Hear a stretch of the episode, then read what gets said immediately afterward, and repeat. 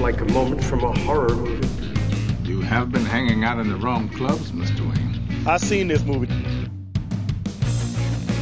Smoke and mirrors, guys. Welcome to the movie factory. Join the club. We've got jackets. And you stole it from a movie. We want you in our club, kid. Hey, everybody. Welcome to Burke Reviews Movie Club. I'm John Burke, and with me, as always, Corey Starr. Hello, hello. And we are here this week to finish the month of November 2020 with our Love Stinks theme with the film Revolutionary Road, directed by Sam Mendes. We will get into that review in a little bit. Um, if you're new to the show, what this is is like a book club, except with movies. Corey and I realized several years ago now that we had some major gaps in our viewing history, and we also had a bad habit of rewatching the same things over and over again. And in an effort to uh, lessen that gap and encourage each other to watch movies that we've never seen, we started this podcast. And every week we watch a movie that at least one of us haven't seen, and this whole month has been movies neither of us had ever seen before. Um, Corey picked this one, and uh, we'll be talking about it at length uh, in the near future. But before we get into our review of the film, which starts spoiler free and then gets into spoilers, we like to talk about what else we've been doing since the last time we recorded and see what else we've been watching. So, Corey, how you doing? You know, I'm well. I had to work today, but um, one of my friends was already going to Record Store Day Black Friday, and had the first spot, like the first time slot in line. Um, mm. so he got the item I really wanted. Uh, I asked like the social media, like the media guy at the record store, if they were even getting it because it was regionally focused, and I don't even know what that means because they don't even put on the website where the regional focus is. Mm. How is that helpful? I'm gonna tweet about it. I'm gonna complain about it until somebody fixes it. But um, they were heavily allocated and only had five copies, so I'm glad my friend got it for me. But I just worked. I'm glad I only had to work one day, and now it's the weekend again because today felt like another Monday. How are you? I am okay. It's the day after Thanksgiving that we're recording this. Um, had a very quiet but good Thanksgiving um, yesterday, and uh, had a good day today. Hung out with some friends, played some Magic, and then um, went to a very good Mexican restaurant uh, for lunch with one of the friends, um, and ate way too much. But Friday's my cheat day, um, so that was my uh, my big big cheat was the the Mexican food. That was delicious. Um, I've watched a lot of stuff this week on my vacation, like so many things. Um, I'm not even sure if I can remember all the non movies that I've watched this week because uh, there's a lot. And I also I took uh, upon um, I've had three people recently recommend something to me like strongly like reach out to me specifically knowing of my like love of movies and say hey i just watched this. I think you should watch it. And i made an effort to do that because i feel like uh, burke Review is a big part of it is telling people that hey i think these are good. I think these are bad meaning i think you should watch these and not those or whatever. And i ask people to do that essentially all the time and also people who don't ask me to tell them what they should watch i often tell them hey you should watch this so in an effort to like encourage that, I decided to try to watch some of those that were recommended. I watched all of the things that were recommended to me. I'm sorry. Oh, nice. Um, because I wanted to to do that. Um, you know, I feel like if someone's going to take the time to tell me that I should watch something, even if I'm unless it's something I really don't want to, but like if it's you know something that I'm interested in or whatever, I'm going to put that as a priority. Especially with theaters being closed right now, and I'm kind of I'm often torn about like how to choose what I watch. Um, if it's not for a podcast kind of thing. Uh, so like that was a, a, fun way of kind of picking some things that otherwise maybe I wouldn't have gotten to. Um, but uh, you know, I've been I've been kind of I really made sure that this week I could relax and not do work. So I've not worked really at all uh, this week. Maybe like a little bit here and there. I've checked a couple emails, but um, purposely and needed uh, break from my job um, with this Thanksgiving vacation, and so grateful and thankful for those things. I, do wish it was a little cooler here. It snowed where you are, right? Yeah, the day before Thanksgiving it snowed. Um, it melted like halfway through the day, but it's been still been really cold. I'm kind of surprised it didn't snow today because it was 21 when I woke up. Hmm. It, it was like 70s today, um, maybe 80s. Uh, not not hot, but it's definitely not cold. It doesn't feel like the holiday season is just beginning. Um, I did mm-hmm. go to Walgreens twice yesterday. Uh, once on my own to get. I wanted to. I was trying to get some last minute things, and everything else was basically closed. Um, and then Kathy wanted to go after she got off of work because she had to work one to six at her retail job, and um, she's she's still working right now. In fact, because uh, they they extended their closing hours by an hour starting today. So, oh yeah. Um, and but yeah, you know, it was it's been a it's been a good week. Um, very uh, uh, unproductive in some ways and productive in other ways. But like you know, I needed a break, and I I purposely like I've been playing games with some friends online and and uh, just kind of relaxing. Um, recording another podcast tomorrow, the movie astrology. Uh, our next episode is recording tomorrow, so that's exciting because that's always fun for Matt and I. Um, I gotta just occurred to me I need to write my I need to consult the stars. Uh, if you haven't listened to movie astrology that Matt Hudson from What I Watch Tonight and I do, um, at the end of every episode, I declare the year a like a, a, movie astrology type thing. Like this is the year of blank. If you were born in this year, here's what you need to look forward to, and all of the the references are, are from the movies of the top ten of that year. So it takes a little bit of thought uh, for some of them, especially if I'm not as familiar with the movies. Um, but I've seen all of the top ten, I think, uh, for for 1968, which we're recording tomorrow. Um, so, which took an effort. Matt and I had a we've been prepping for this episode for about a month to make sure we could see as many of the movies as possible. But Dang. um, yeah, it's it's funny because some years like we will have seen almost all the movies, and then a couple of times we've hit those years that we were like both like nothing. We had to watch a ton of movies to be able to talk about anything. Um, but yeah, so speaking of what we've been watching, let's get into what we've watched this week since the last time we recorded. Corey, I'm assuming you're going to want to go first because I have I have a list. um, yeah, I definitely don't have as much as you. Uh, I finished watching the Cold Case Files classic episodes. Um, still rewatching Haunting of Bly Manor. Bill and I watched The Elf yesterday. It's about the only thing I can stand Zooey Deschanel in. Um, she makes my skin crawl. She annoys me. Um, and then I watched Ghost Dog. Mm. I also watched Ghost Dog. And then, of course, our movie of the week. So Ghost Dog, uh, real quick, um, we both watched it. We both bought it on Criterion. Corey and I are both Jim Jarmusch fans. Um, we we did coffee and cigarettes, and I think Paterson on this podcast over the last two years, four years. Mhm. Um, I think that's the only ones we did for the podcast. Uh, I we didn't do Dead. Uh, the Dead Don't Die, and we did not do Only Lovers Left Alive. Oh. I don't think. we did Dead Man. Is oh, that that's right. We did do Dead Man from because we both bought that on Criterion. Um, and uh, we should have probably done Ghost Dog, but we neither of us could wait that long. I think we've been waiting to see this one for a while. Um, I I loved it. What were your thoughts? It didn't sound like you were as into it. I really liked Oh, it too. I'm still thinking about it. Yes, it is as Jarmusch would do. Um, it actually reminds me a lot of Paterson in some ways, uh, as far as like the voiceover. And there's a bit of it's not technically poetry, but I think the uh, the s- samurai ways of life are very poetic in the way it's, he reads them, especially, and it's uh, quiet and contemplative in some ways. And Yeah. um, just I thought it was great. For what he does and what I don't know how to word it. For what happens in the movie, it's not as fast paced or action packed as you would think. Yes, Which, you know, I don't really think that any of his movies that I've seen are, nope. you know. But I, I, he always leaves me thinking for a while, and I really liked Forest Whitaker in it a lot. Yes, and obviously. Uh, the, the RZA does the score slash soundtrack um, for the movie, which is not super surprising if you've followed Jarmusch for a while. He is uh, apparently very good friends with the Wu Tang Clan, which I find to be all the more fascinating about him because if you see him, you would not think this guy would hang out with the Wu Tang Clan, but he clearly does, and that's what I love about him is he is just this cool dude, and he has a lot to say in very interesting ways to say it, and it's great. Um, but okay, so that's what you've been watching. yes. So I, um, I went back uh, to 1932 and 1935, and I watched from the Universal monsters The Mummy and The Bride of Frankenstein. Um, I've seen almost all of the big Universal monsters films, uh, except for The Wolfman is the last one of the big ones that I've not watched. Um, I saw The Creature of the Black Lagoon a while back. I kind of want to rewatch that one because I watched that one um, with a group of students, like on a kind of off day where it wasn't like a normal class day. We just threw something on. So I feel like I need to rewatch that one. But um, I've seen Frankenstein and Dracula, and now The Bride of Frankenstein and the Mummy. I watched The Invisible Man earlier this year, so that's kind of like a big checklist. I want to hit the big Universal monsters. I don't know if I'm going to sit through the silent ones, um, The Hunchback and uh, forgot the other one. That's oh, The Phantom of the Opera from 1925. I don't know if I'm going to sit through those or not. I might, um, but you know, we'll see what happens. Um, I watched a short that dropped on Netflix called "If Anything Happens, I Love You." It's an animated short. It is very much worth watching. It is emotional and it hit hard.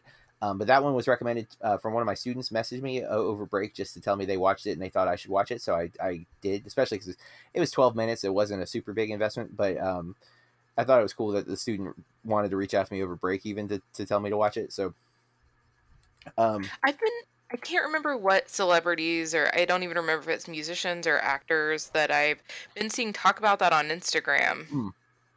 yeah, I mean it's you know, um, I think it got some award recognition somewhere uh, beforehand, and then Netflix dropping it. Netflix doesn't do a lot of shorts. There are some on there, uh, but when one drops, it's usually gets a lot of watches because it's it's 12 minutes. I mean, you watch more on like Accessible. TikTok or YouTube. YouTube?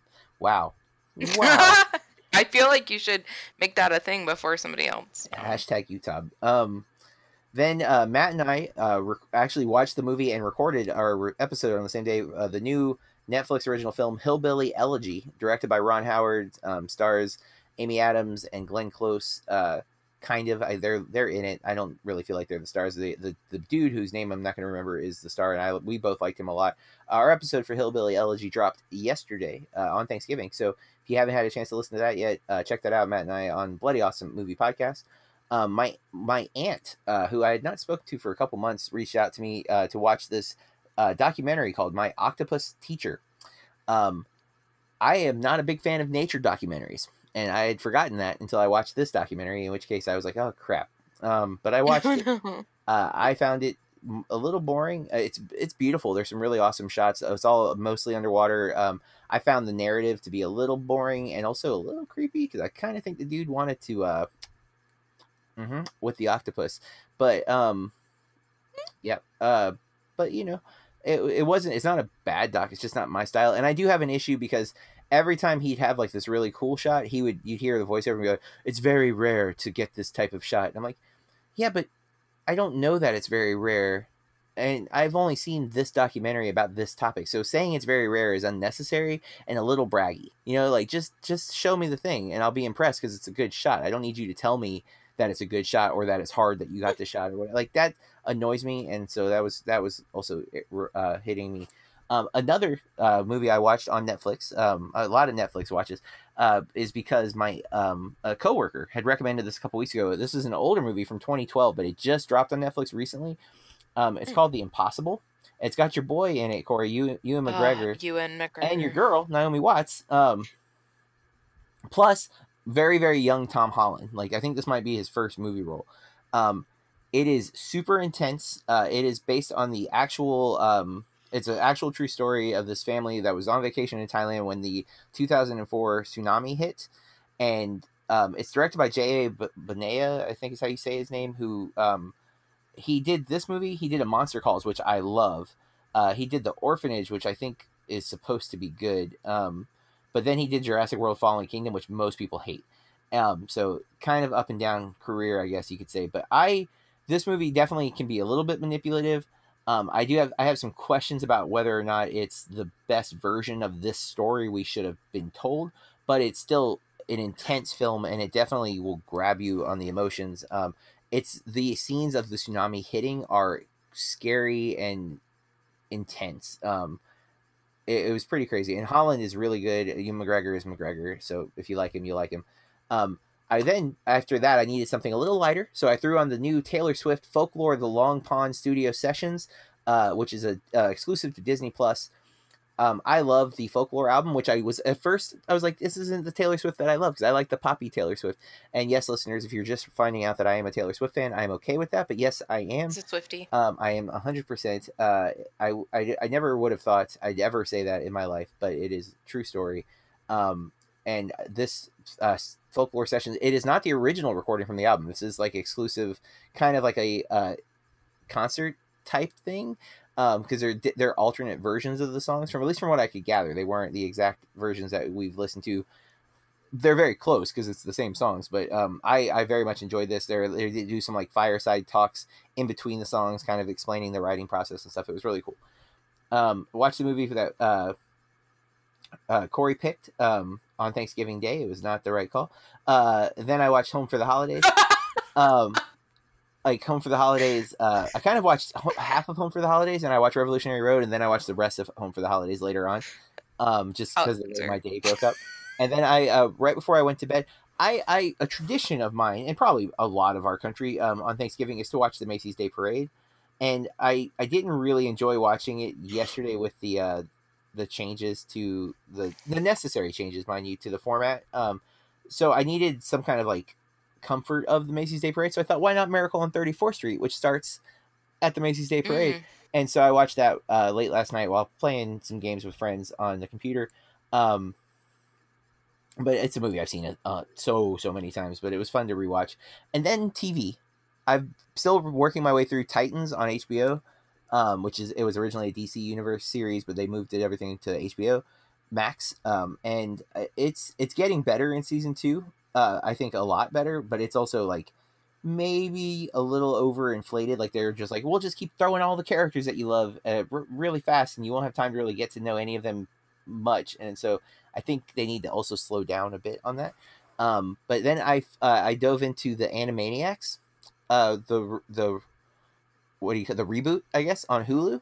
Oh, Um, I don't know if you were ever a fan of Animaniacs, Corey, but I loved them as a Yeah. kid, and the new ones can are great. Uh, still sing you the theme song. I won't, oh, but I could. they they the theme song did not change except the second verse they updated uh, to be more about the fact that it's a reboot and it's very meta it's very very self-aware um, it's picking fun of the idea of reboots but it's also very much embracing it uh, there are some deviations but i will say uh, if you're a fan of the old cartoon i think it does a lot for you um, it's got a lot of social commentary it's very clear about its standings with uh, some political views uh, so it won't work for everybody as a result. Some people are not going to like what it has to say.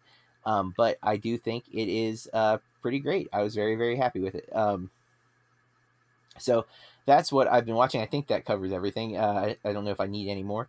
Um, but yeah, active week. Uh, a lot of that I was watching while doing other things. But, you know, um, still was watching a lot of movies and trying to just throw things on and uh, enjoy them in the background while I'm doing stuff.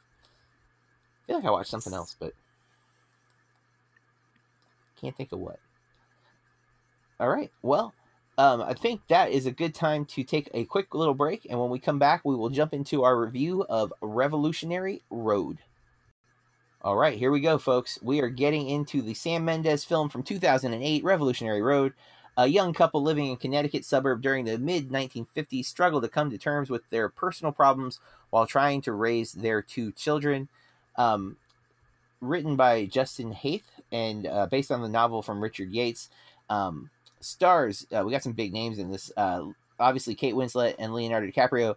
Um, a few years after their their boat ride uh, to the Titanic, um, attempt to go on another boat ride, but but fail. Uh, so um, Get out of here.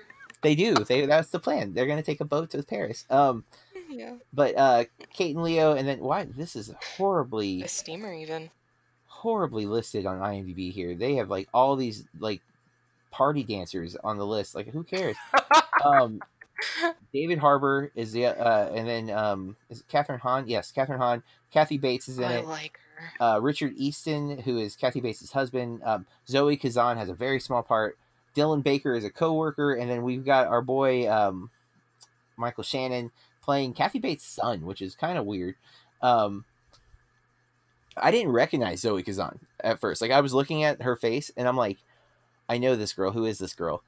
And then it, I had to like look. I'm like, oh my god, that's Zoe, because she's uh, she plays um, Emily in The Big Sick, um, which is uh, one of my favorite recent rom coms. And then she's also in a couple of other uh, movies. She's in the co. She's in a lot of other movies, but that I've recently watched.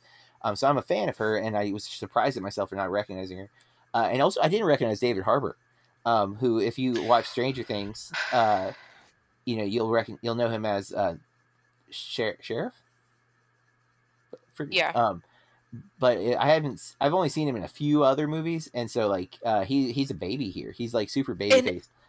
Like he always has a beard well almost always has a beard in stranger things too uh or also so um it i it took me a bit to figure it out Ah.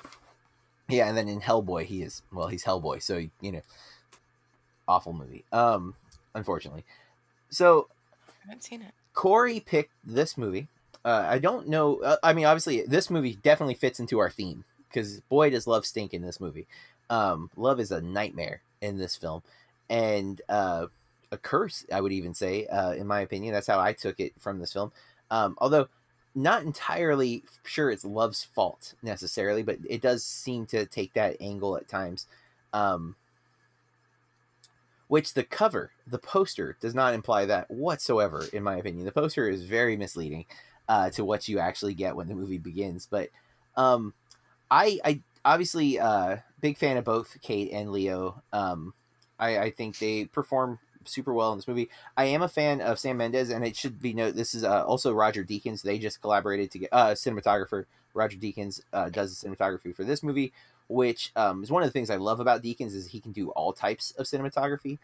Uh, this movie is very much different than a lot of the other films I've seen of his, um, stylistically and also just the look of it. This has a uh, such a clean and crisp feel to hit that suburb kind of I think idealistic view that the suburbs represented for people that this was like ah this is where you can get out of the city and, and have these nice nuclear family homes where you have your two kids and your pets and your fences and um, there's a superficial out superficial out ah, superficiality Superficiality. yes um, I got it it was coming superficiality to that world and it, I think it, the look of the film has that as well which I'm giving full credit to Deakins I think Deakins is uh, hot take everybody deakins is an amazing cinematographer um, but he often works with the Coen so i'm very familiar with him as a cinematographer Mhm. uh, because of that and he also just collaborated with sam mendes on 1917 where they did this crazy uh, single take type action movie so completely different look and style than this movie um, and that's one of the things again i really appreciate about deakins is he's just masterful with the camera um, and Mendes, I, I've seen a lot of his movies. Um, I've seen. It's been a long time since I saw the. Um, I'm gonna forget what it's called now with uh, Kevin Spacey and the girl from American Pie and the flowers and American Beauty. that's it. I, I saw that like when it came out, kind of thing on DVD. I haven't seen it ever since, and I probably won't again because of Kevin Spacey. You know, so I love that movie. It was one of my favorites when it came out. I'm pretty sure it was my favorite the year it came out. Um, love it, love it, love it. But I tried to go back and watch it recently, and yeah, it doesn't. I just can't. Um, I am a big fan of Skyfall, uh, which was the third of the Daniel Craig Bond movies, and then um, did not like Spectre, uh, which was the last uh, until the current one that's not out yet. But uh, Mendes did both of those. Um, and I saw Jarhead, but I, I didn't like Jarhead when I saw it, but I feel like I probably could appreciate it now. And I still have not watched Road to Perdition. That is high on my list of things to watch, though. Um, that said, I've seen a lot of his films. I've not seen all. Um, I'm missing just a few. Oh, and I always forget he did Away We Go, which I do love. So, um, I I don't think I like this movie. I don't think it's a bad movie. I just don't like it. Um, and I What? which part? Revolutionary Road? Yeah, no, this movie made me so uncomfortable. I hated every second of it. Um, Oh Jesus! uh, not that it's again, it's not bad. I just can't ever want to watch this again. Um, it it it. I mean, one thing that really bugged me is I I immediately didn't like uh, DiCaprio's character, whose name is Frank, um, because I don't know there was something about the way he presented his case to her that I was like, I don't like it, and then uh, it seemed to be I seem to be right because that first fight that they have after her play fails, and this is not a spoiler, this is the beginning of the movie. Um, he he he throws his fist in the air like he's gonna punch her, and I have I, that triggers me. I don't like domestic violence. It really hits in a in a negative way. So I was immediately not liking him, and then the movie made me not. It made me want to like him because it's and I think that's because it's DiCaprio and he's such a good actor. He's charming, charismatic, and he the first thirty minutes he does some horrible things that I really didn't like him. Um, and uh, I I the thing with this movie is I I definitely don't feel like I got everything it was trying to do, and that's why I also didn't connect. So I was already kind of disconnected from it, and then um, I I man I I I don't know if I got what it was trying to say, um, and it. I, will I'll save some of my commentary for spoilers, but uh, there's some things about the end of this movie that I'm curious to f- see how you felt about it because I, I feel like it hits some things that usually I'm okay with and you're not, and it sounds like it might have flipped on this movie. um, I think that it did. so that's kind of funny because of how we we normally have these uh, differing viewpoints, uh, and it sounds like it might have. So uh, apparently you love this movie because you sounded shocked that I don't. Um, I really did. Uh, and I listened to a video and she uh, kept talking about the book and like comparing it to the movie, and I I'm putting the book on my to read list um, because I'm really interested in yeah seeing what it has to say and how it might differ or how it might because sometimes books like flesh out more than a movie does. Maybe you miss a look, or maybe you know I don't know. They don't spend 20 minutes, you know, with like a gesture in the film, but in the book you'll get a whole page on it. I don't know. Um, but I really did like it.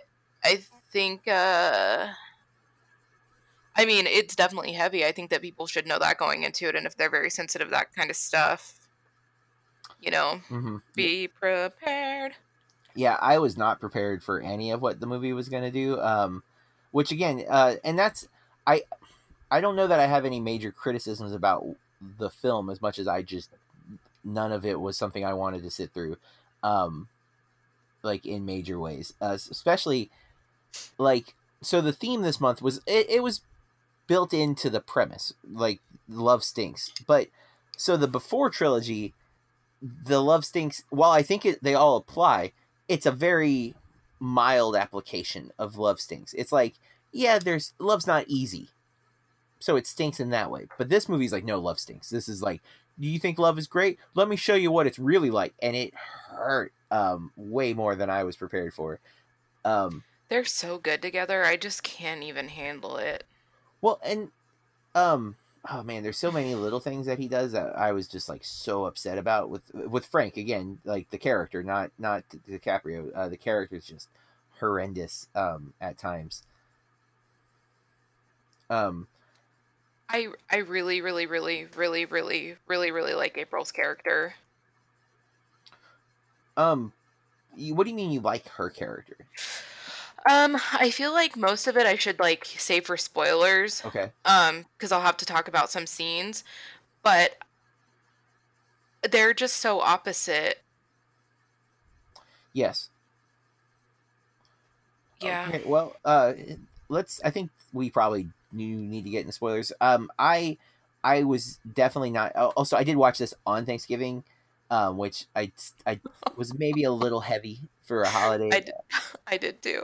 um, my my wife was at work, uh, so that was when I opted to watch it, and um, a, a holiday that's built around like family togetherness and celebration was not the time to watch a movie that's like about family being torn asunder, um, for a variety of reasons. Uh, so, um, that's our, our take. Corey enjoyed it. I did not. Uh, I don't. I don't. I do want to dive a little deeper into it because I do feel like uh, maybe there's some commentary that I don't fully comprehend. Um, I don't know much about suburban life in the 1950s, for example, other than the nuclear family concept. Uh, and I, I have seen like other movies that frame this similarly. I mean, I think I just watched Pleasantville, and I think that the show within the movie Pleasantville is about the same time period and the same idea, uh, the idealistic superficiality of the that time period. Like everything is nice and perfect, and this movie Even- has that. Like thinking about Mad Men. I've Like- never watched Mad Men, and that is an important detail. You are a big Um, fan of that. Big fan. I feel like we need to buy it while it's on sale. Um, even though I've already watched it at least two or three times, it's fine. Um, but it, it's true. And oh, even like um, there are a lot of shows that I see with it, like even Peaky Blinders, which takes place a long time ago. I can't even remember what like decade, but it's very interesting, like that wanting to get away from the city and live in the country. And that is um i think a big this is not a spoiler so we're, we're not quite there yet but uh the big plot twist is that they they fall in love kind of quickly. They they have a kid uh she wanted to be an actress but now she's kind of settling to like live the suburban life as a mother. And um he's in a job he hates because of that same thing because he needs to make money to support the family. And they uh i feel like this is the catalyst of the film is that she in an effort to respark their love to rekindle it to to really like redevote themselves to each other is she wants to move from the suburbs to another country. Like they want to drop everything here and move away. And that's kind of the catalyst of the film. I think that's what kind of sets the uh the rest of the story in motion is that decision. Because i think a lot of everything kind of circles around that. I I feel like that's right um based on like the timing. Unless my brain is like chopped that up. I hope i'm not wrong. But Mm-mm. Okay. So I mean, that's how I took it too. So that said, uh, I think now is a good time to move to spoilers. Guys, from here on out, we're going to talk about Revolutionary Road from 2008 in great detail. You have been warned. All right. Um, so uh, with April as a character, I, I think she's an interesting character, and I don't dislike April. Um, I feel very sad for April. I feel uh, Yes. empathetic towards her. Um, and so it's not it's not like I don't like the character, but I am I am concerned for the character, and obviously uh, the end is brutal. But uh, what was it about her that you liked so much? I feel like there are so many chances that she has to hurt people or like I one, two, three, at least three scenes in the movie I can think of where she doesn't do that. She would rather be quiet. And she even says that at least twice in two of those scenes that she just wants to be quiet, that there's there's no point. Um like when she when they're in the car after the when she has the play and he just keeps talking about it and she's like can we please just stop talking about it can you please just take me home like Mhm. it talking about it's not going to fix it when she has sex with shep in the car Mhm. and he tells her that he loves her and she's like don't say that let's just be quiet and then take me home and then when they have that explosive fight towards the end there are so many things that she could say to him but she just listens and then she she doesn't engage in it uh which i don't mean to give away that last scene because we're going to have a lot to say about it i'm sure but he's telling her if you hate me so much blah blah blah why are you even carrying my child? Why are you living in my house? Why are you when he tells her during that same i mean during the same time um, that he has been sleeping with a girl in the city Mhm. i wanted to break all his teeth out of his face but she could have told him that she slept with shep but why? Because what is and i love that she says to him why are you telling me this? Are you trying to hurt me? Are you i don't i love when she says i don't care who you f and i'm like oh i feel like that just said so much and i definitely saw what was going to come at the end and i was reading some like different people's like perspectives about that and i i just think that there's a lot to her character. I mean obviously uh, she's in a movie but you know what i mean? No, the, sh- she is a dynamic character. Um, I want to read some more about like some other people's kind of analysis of the characters and stuff. I I was uncertain um, with some of the choices of you know the fact that it's written by a guy and it's directed by a man. Um, you know, whenever a female character has so many choices, I'm always wondering: is this like are they saying she's this empowered woman who's doing these things or are they like look at she tried to do her own thing and now she's dead. Like you know it's like what's the attitude towards the character? Um and i don't think it's negative here but i was i think that also put me on edge early because i'm like oh is this oh interesting. is she like a, a negative? Um i i am i want to be always kind of aware of things like that and i knowing that i'm a white male cis white male even that, that i am always gonna i have a very limited instinctive perspective that i have to always kind of rail against. I want to i want to think about what it would a character what would a woman see if they're watching this? Obviously you found her to be strong it seems which is good. That's a positive thing that it, it didn't come off as this like lady who's just I- doing whatever or that are was there to uh give art because in the end frank is left standing and he's like oh i'm so sad. And it's like you should be sad you jerk chose yeah like you kind of drove her to these choices um you know and you you You- trapped her uh, essentially Yeah, um I think that it's very interesting too. I mean, I know that like we see some like things in movies and stuff about societal expectations of men and I guess that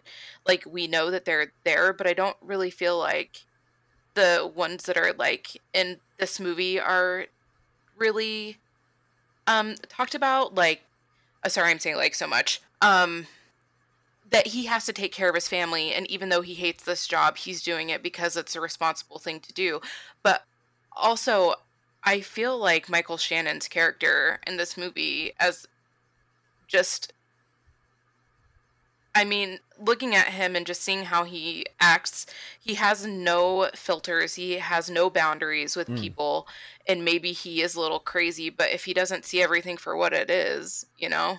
Yeah, um, Michael Shannon's character was super interesting, um, and again, it made me uncomfortable um, in a lot of ways. Like the mother issues that he had there, the resentment towards Kathy Bates's character. Um, And his father. yes, but he was it was definitely more the mother. Um, so that's again, so there's two male characters who have some kind of strong issues with their their women, and then even um, if you look at the treatment of Zoe Kazan's character from um, oh. yeah, when he finished, like you were swell, I think he says to her. Yes, you were swell. And then he's like, but that's it. And I just wanted to punch him in the face because I can't believe that she doesn't know that he's married, but still, like, Oh, she's she a human being. Uh, again, I don't know when I became super like cognizant of wedding rings, but remember I caught so it. So funny. Um, when when they're I at don't wear one. when they're at dinner, um, where where at lunch or whatever, there's a scene where he pours her drink and like the camera catches the wedding ring. Like, it is like, so purposeful. like there's no way she couldn't have seen the wedding ring like there's no question in my mind she knows but is okay with it um for maybe because maybe her hopes that she can steal him away because he's you know he's moving up like his note the first encounter on the elevator where she kind of looks at him he notices that she looks and then he goes after her that day but then uh, she doesn't come to him until he's starting to get the promotion like later on like that's when she comes back to him Oh, Um, you're right. so i feel like some rumors. Right. I feel like she was, you know, setting up the, you know, trying to find not not necessarily a, a, a cruel way, but he maybe he seemed a little unhappy. He did do this with me once, you know, because she smiled at him. She didn't go after him hard the first time, but now we w- the assumption to me is that they had sex the one time and then nothing until the time she comes back to him. And I think we're supposed to take that they had sex again that time. We just don't see it. Um, Yeah, because oh, no, no. he's, he he says to April a few times with the girl Right. in the city. Um, and I think that it's so interesting, like this separation of lives. And God, I just want to talk about something, but you. I can't because it's a spoiler for something else. Oh. But that separation of like having a mistress in the city and then going home to your wife in the suburbs, like Uh, if it's a spoiler for a TV show we were just talking about, I already know that. But um, perfect. uh not to spoil for the listeners but you know um yeah that show's been out long enough where i've heard probably most of the big plot points um because podcasts just randomly will throw things out like that. So um and it's my fault because it's been i've had access to see that for a long time and i just haven't. But um that that was one of my things with this though is the women are being treated negatively. Now of course that is reflective of the time period right? Women Mhm. were not supposed to have jobs. The men had the jobs. When they talk about moving to paris and her getting a job and him like pursuing his interests everyone's kind of making fun of him which definitely you can see the uh he feels emasculated and that's where i think a lot of the the doubt creeps in about Mhm. moving. Um so i'm sure that's the commentary and again i don't have an issue with that. It just i don't know like it didn't sit well with me for a lot of it. Um the funny thing the movie has a 69 metascore and when i click on it like it's a lot uh, most of the reviews are like super positive like it it's there's 150 that shows on the the big list on imdb which usually is the bottom of the the reviews. If it's um that's usually how they do is they'll do like the top the bottom and then they'll have some things in the middle um to look at and i'm not sure if that is the case but I, i'm wanting to kind of read through um oh there's a 38 in there because i just i'm like i don't think it's bad. Like I, there's nothing i can point out like oh this is bad writing or this was uh it it made me uncomfortable it made me nervous about like what what the the point of the movie was like i didn't fully grasp it and again that's that's probably more on me um but it because how it ends with him you know we are we supposed to feel sorry for him uh because i don't like i don't want to feel sorry for him because i don't think I don't- she should have had to go through what she went through I don't think so either. I it, not only does he cheat on her and like give her these hopes that they're going to go do something and the point where she says to Shep, I believe that they didn't have to go to Paris, it was just anywhere. Um yeah he won't like discuss important things with her, like that she doesn't want to have this pregnancy. Um he I I see I I could see him like purposely waiting the 12 weeks and then he did um because they knew that it was safe until then um when he finds it in the bathroom I mean I gotta say too, I didn't know what that was at first. me Like, neither Okay, I I didn't, didn't I know that like- was something that women did at home I didn't know oh, like I think the message well of not the in movie. that point Well, and I think the message of the movie is that you're not. It's not a safe way because she dies. Um, Well, well, yeah, but like they were talking about that it's safe up to 12 weeks and then she knows it's after 12 weeks. And I just think that Ah. that last um that scene of them fighting and again, here she is being so composed and she could yell so many things at him while he has her backed against the wall um and he's like he I mean, I I'm not one to talk. I'm very emotional. He's like tears in his eyes. He's been drinking all day, you know, and then she just goes across the street and smokes a cigarette and is really thinking about everything and he won't leave her alone like she wants to go to the fort into the woods and just be left alone and then he finally does leave and i you know man that i can see why it was upsetting but i and it's so funny because so many things like this would probably be such a downer for Well, me and so often, when, when I would say almost every film we've watched that has a down ending, that's not a happy ending, you have hated, and I generally like those. I I am okay with a realistic ending, and I'm not honestly I'm not upset with this um for having the down ending. Uh, you know, there's so much I want to really like like Revolutionary Road. The fact that the road's name is the name of the movie and that it's such it's so emphasized that it's where they live. Uh, and the idea of what a revolution is, and she is kind of standing up against the the stereotypes of the the time and what was expected of women, but also not like it's that's, but it, it has to be important, right? Because it's the name of the it is the oh yeah the house that they they were brought up in. I'm wondering now because I, I don't think I ever really caught Kathy Bates' name in the movie, but her last name is Givings, so she's Miss Givings. Oh, I'm like, hmm, oh, she's Mrs. Givings if you want to be accurate because she is married, but still like uh that feels like intentional, right? Like Miss Givings, she has Miss because she's oh this is the best house, you're the best couple, I love you guys or whatever. Um, Well, it's like there's so much emphasis put on how young and exciting they are, and that they're like bringing this like renewal to the street. I don't know, and Yes. then they just get caught up in the same wheel everyone else does. Well, then you have Kathryn Hahn's character, who is uh, Shep's wife, M- Millie, um, who's they're supposed to be best friends. The friendship feels very hard to buy, in my opinion. Uh, Uh, like like they're friends by proximity only, which I think is part of the idea because I think that's the whole. None of Kate Winslet's world is real. Like she's just living this this expected life, not what she wants to be doing at all. And that I definitely think she conveys that. Like she never feels connected to any of it, including her children, which is hard. Um, but an important i mean it is she didn't want this life and she's been shoved into it and re- is definitely upset about all of it um but her like like 'cause she i would say millie is everything that the woman is supposed to be in this era you know what i'm saying like not what i think they're supposed to be but what the social expectation she's a overly affectionate loving woman. She even has some of the like the cheesiest lines in the movie um when they're uh they're at di- like the dancing place uh right before Shep and, and um April end up together. Uh like when the scene starts she's like we're the best friends that at it again or something. She has this really like oh, together again, yeah. yeah yeah. It's like such a cheesy like nobody would ever say that in real life right? Like that's the granted she is she we turn it we find out she's very very drunk in that scene but still like that to me is her vibe. She's just kind of you know everything is supposed to be this way and i'm to be this idealistic this is what a wife is supposed to be. Um and shep even seems to have that attitude about them leaving you know like what kind of man would let his wife you know pay the bills? kind of thing.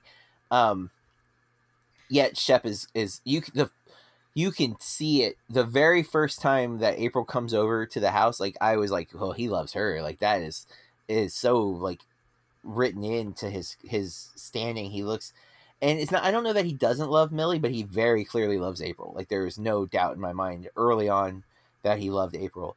Um i didn't see it playing out the way it does. Like i didn't expect that. Like i thought he was going to make a move on her or something like that.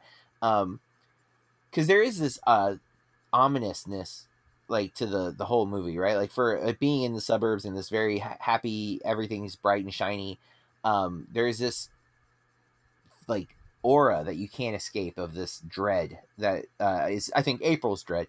I don't, I'm I'm coming around on this movie more. I still didn't enjoy watching it. I want to. That's really my big complaint. Was it was like I mean, I can appreciate that. yeah. Um, I was a little upset that I watched it like right before I needed to go to bed because I Mm. did need a little bit of a buffer. Um, but I just,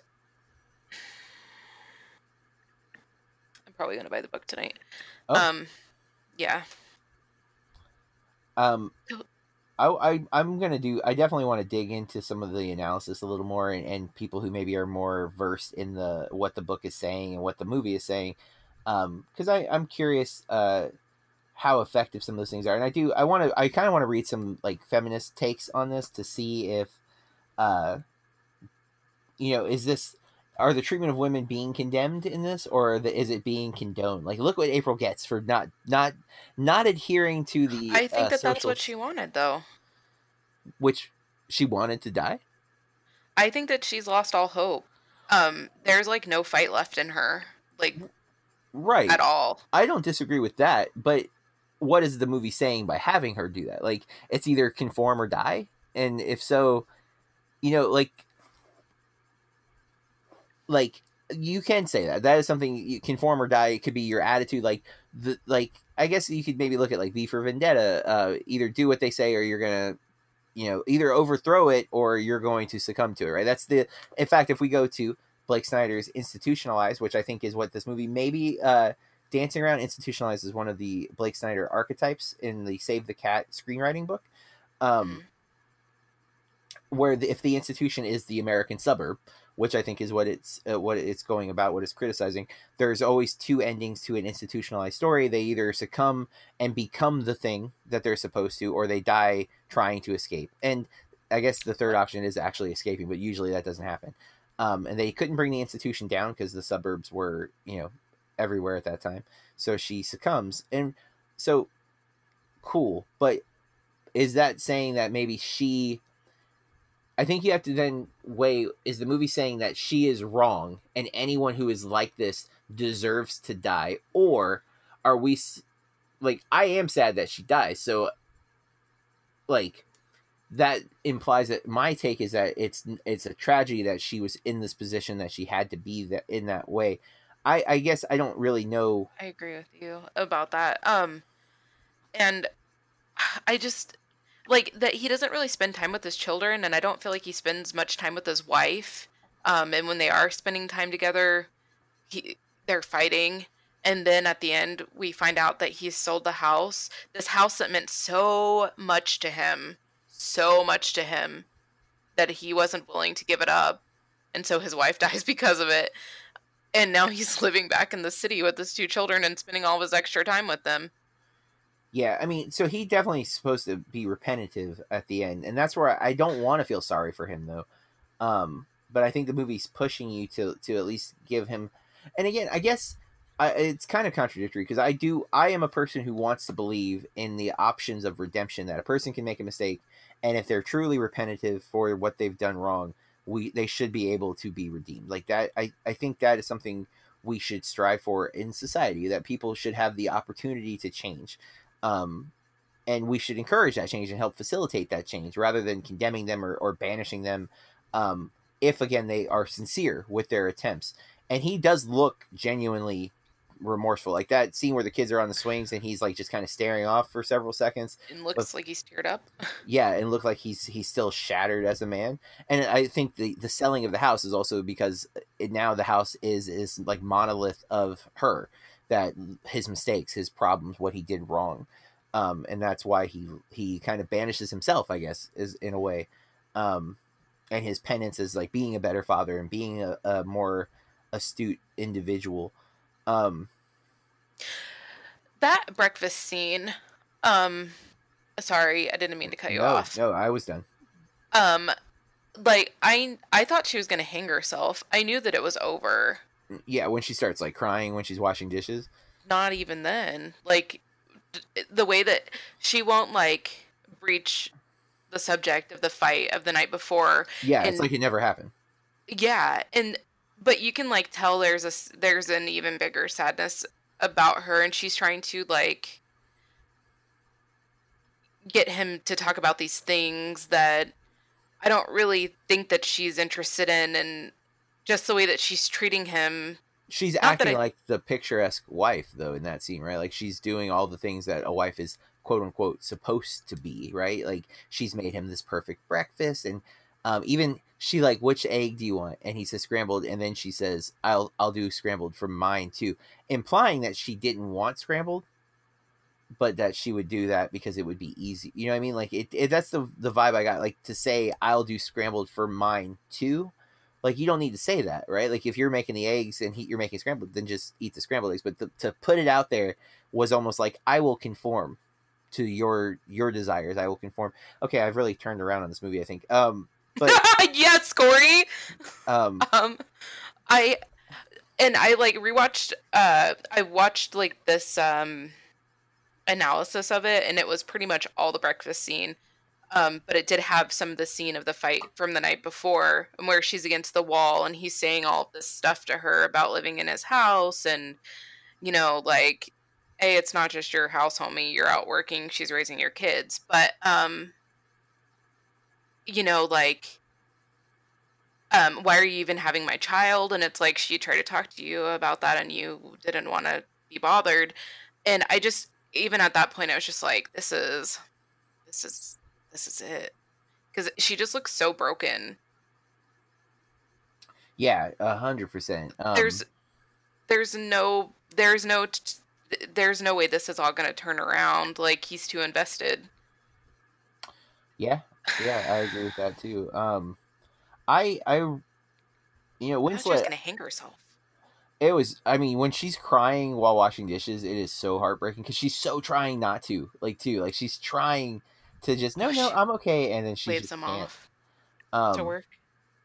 yeah, yeah. eh, Watching him walk, the the choice cinema, cinematography wise, like with her looking out at a distance and staying really, really like the camera stays far away from him. It's just you know it, it has so much to that distance that is now a hundred. They're they seem so far apart, even though there's no way the driveway's that far, right? Like if you Mhm. look at the shot again, like there's no way the car is really as far away as it feels.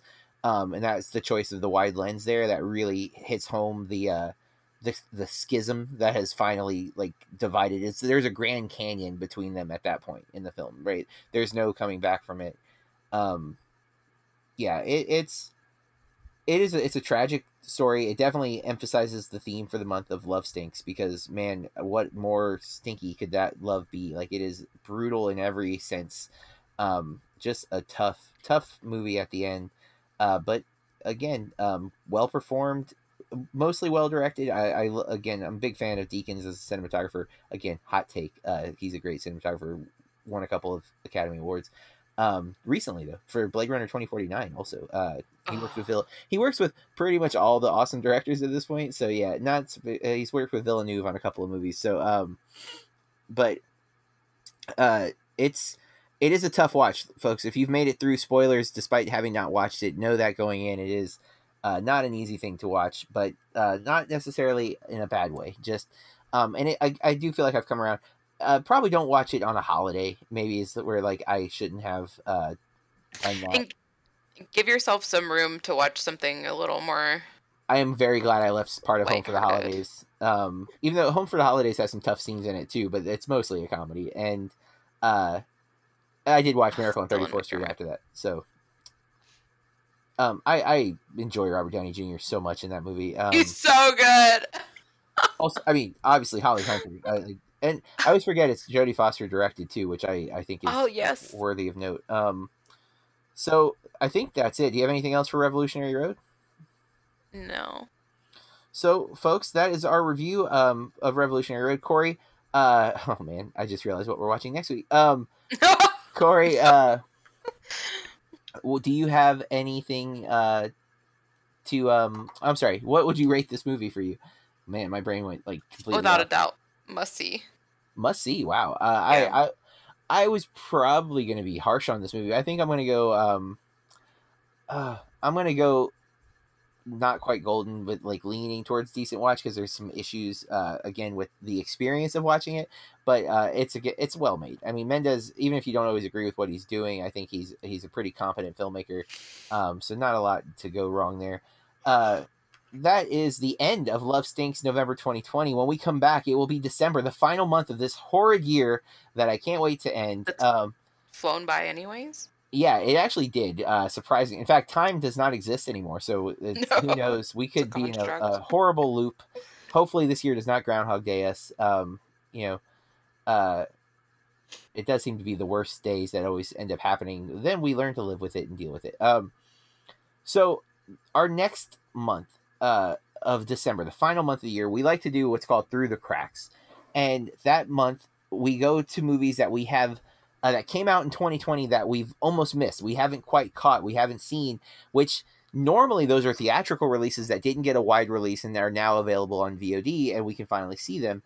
Uh, that is the theatrical release. right this year that goes out the window because theatrical releases got pushed back to next year for the most part um, so there's a lot of things that we uh, have seen um, because of the availability but there were still some big movies that we have not for one reason or another checked out so we're still going to do this theme it's almost all going to be streaming stuff uh, pretty much exclusively with the exception of one um, no i guess technically no one um, and I'm looking now because I have not picked my second one, and I'm trying to really fast. Uh, there's several movies that I haven't seen that I wanted to see. Um, I guess I'm going to go with that one um, because that's the one I was going to watch. So uh, we'll go that way. And so for our next month and final month of 2020, December 2020, will be through the cracks. Uh, we're going to be watching next week. I'm thinking of ending things, which is also going to be, from my understanding, a very depressing type of movie. Um, so heads up on that one. Uh, it is the new Charlie Kaufman film, so hopefully it'll at least have that surrealism element that I adore. But I will most likely be baffled and clueless on how to approach the movie for a little while. But I still want to watch it, so uh, that is on Netflix. Uh, the following week, Corey picked Mulan, which will be available for everyone to watch if you have Disney Plus. Um, officially, you will not have to pay the thirty dollar rental fee or buy it in order to watch Mulan. So that's why we're finally going to catch that one. I'm going to try to watch the animated one before that because I've never seen it, and I feel like I should have the context. Ooh, I also want to watch that. Mm, you know what? You know what? I'm going to throw a curveball. Um, I'm going to change the movie I just typed and put it something different because I kind of don't want to watch that one. Um, and this one seems more fun. Yeah, we're going to go with that one. Um, so this movie came out, I think, a month ago, and it is a holiday theme movie, which I uh, uh, yeah enjoy, and it's also a rom com, which, if you know me, those are favorites of mine. Uh, it's called Holidate. On um, it's also a Netflix movie. That will be our third movie, and then finally, and I'm excited to get to rewatch this movie. I have actually seen this. Corey has not. Corey's last pick of the year, the last movie for Movie Club 2020, is going to be Bill and Ted Face the Music, um, which I am excited to revisit. And Corey, I can't wait to hear your thoughts on it. I can't wait to watch it. So, with that, uh, that is our episode for this week. We will be back for the final month of 2020. I keep emphasizing that, and I will all of December because thank goodness. Um, hopefully, we'll have a vaccine for COVID in 2021, and we'll have a new president in 2021. So maybe things will start to be peaceful again, and we can rebuild, and people can start to not hate each other. Um, and I won't be afraid to be on Facebook anymore. So, um, that said, if you want to follow us on social media that we actually check, you can look us up on uh, Instagram, Twitter, Letterboxd. I am at Burke Reviews and Corey, Great R two R's on the end. And check out our the other podcast uh, that I do with Matt Hudson from What I Watched uh, .co.uk. Um, what I watched tonight. Sorry, I, I skipped a word. Um, the Bloody Awesome Movie Podcast, which is hosted at BurkeReviews.com, and we do Movie Astrology, which is hosted over at What I Watched Tonight. Um, love to he- hear feedback, and I'm working on a couple other podcasts uh, that might be popping up here soon. Um, and I, I will keep everyone informed of those if they happen. Uh, you know, it's it's a lot of moving pieces with uh, having different hosts and such, but we appreciate you listening. Uh, if you like what we're doing, please rate and review the podcast on whatever service that it is you listen to us so that other people can find us. And in the meantime, it's important to stay safe, mask up, and keep watching movies. This has been a Burke Reviews podcast. BurkeReviews.com.